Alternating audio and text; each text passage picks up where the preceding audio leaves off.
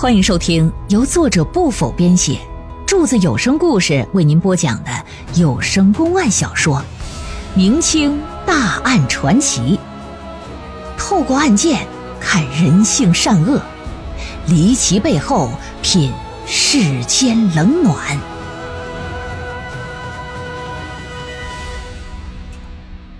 咱们之前说上个案子诬陷案的时候。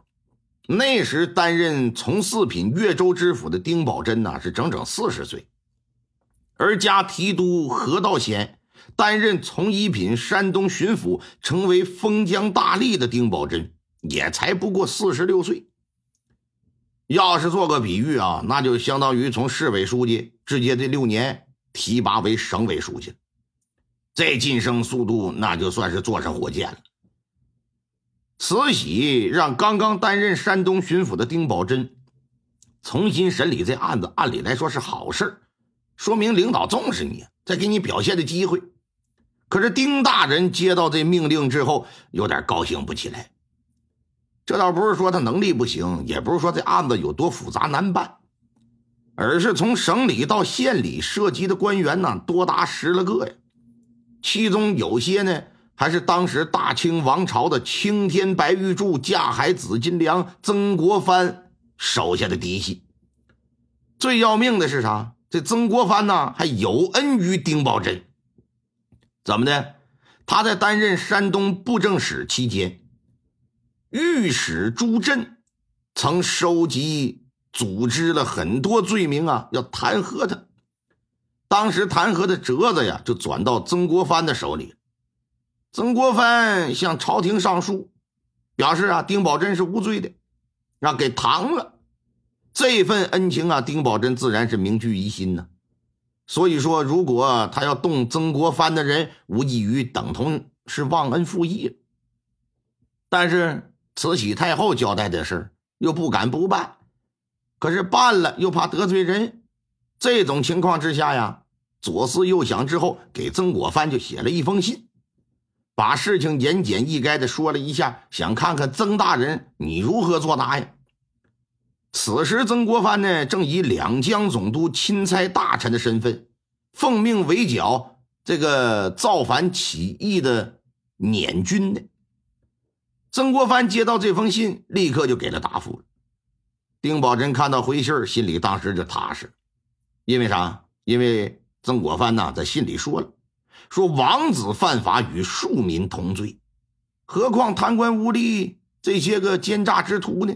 龚墨白这案子啊，无论牵扯到谁，不管是否与他有关，一律从重从严处置，绝不可姑息养奸，不可辜负朝廷之委任之托呀！就这么原文。丁宝桢接手了这个案子了，这就放心大胆的查吧。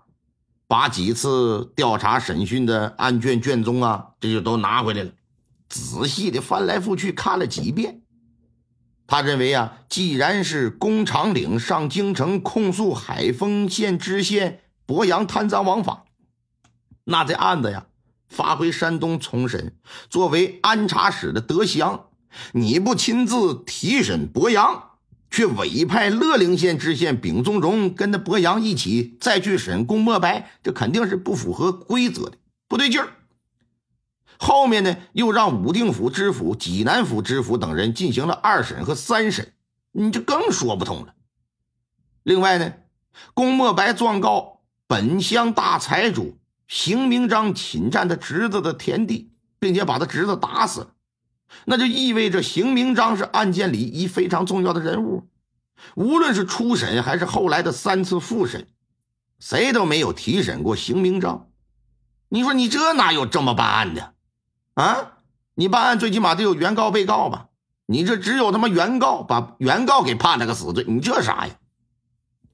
能让省府两级官员都为了龚墨白这案子徇私舞弊？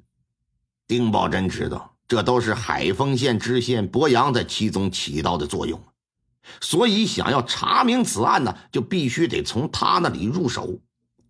打定主意之后，这就来到海丰县，提审博洋。博洋早已得知丁宝珍要来审案的消息，为此啊，他不知道动用多少人脉关系啊，试图要对丁大人行贿，可全都没有成功。上了大堂，亲自面见丁大人，脸色铁青，还摆出一副刚正不阿的样呢。啊，实则呢，心里是七上八下的，心虚的不行了。听闻博知县审案喜欢动用刑具，甚至在个别案件上还喜欢把所有的刑具都用上一遍。那么想来，博知县自己还没有尝试过刑具的滋味吧？如今博知县被革了职，乃是一寻常百姓。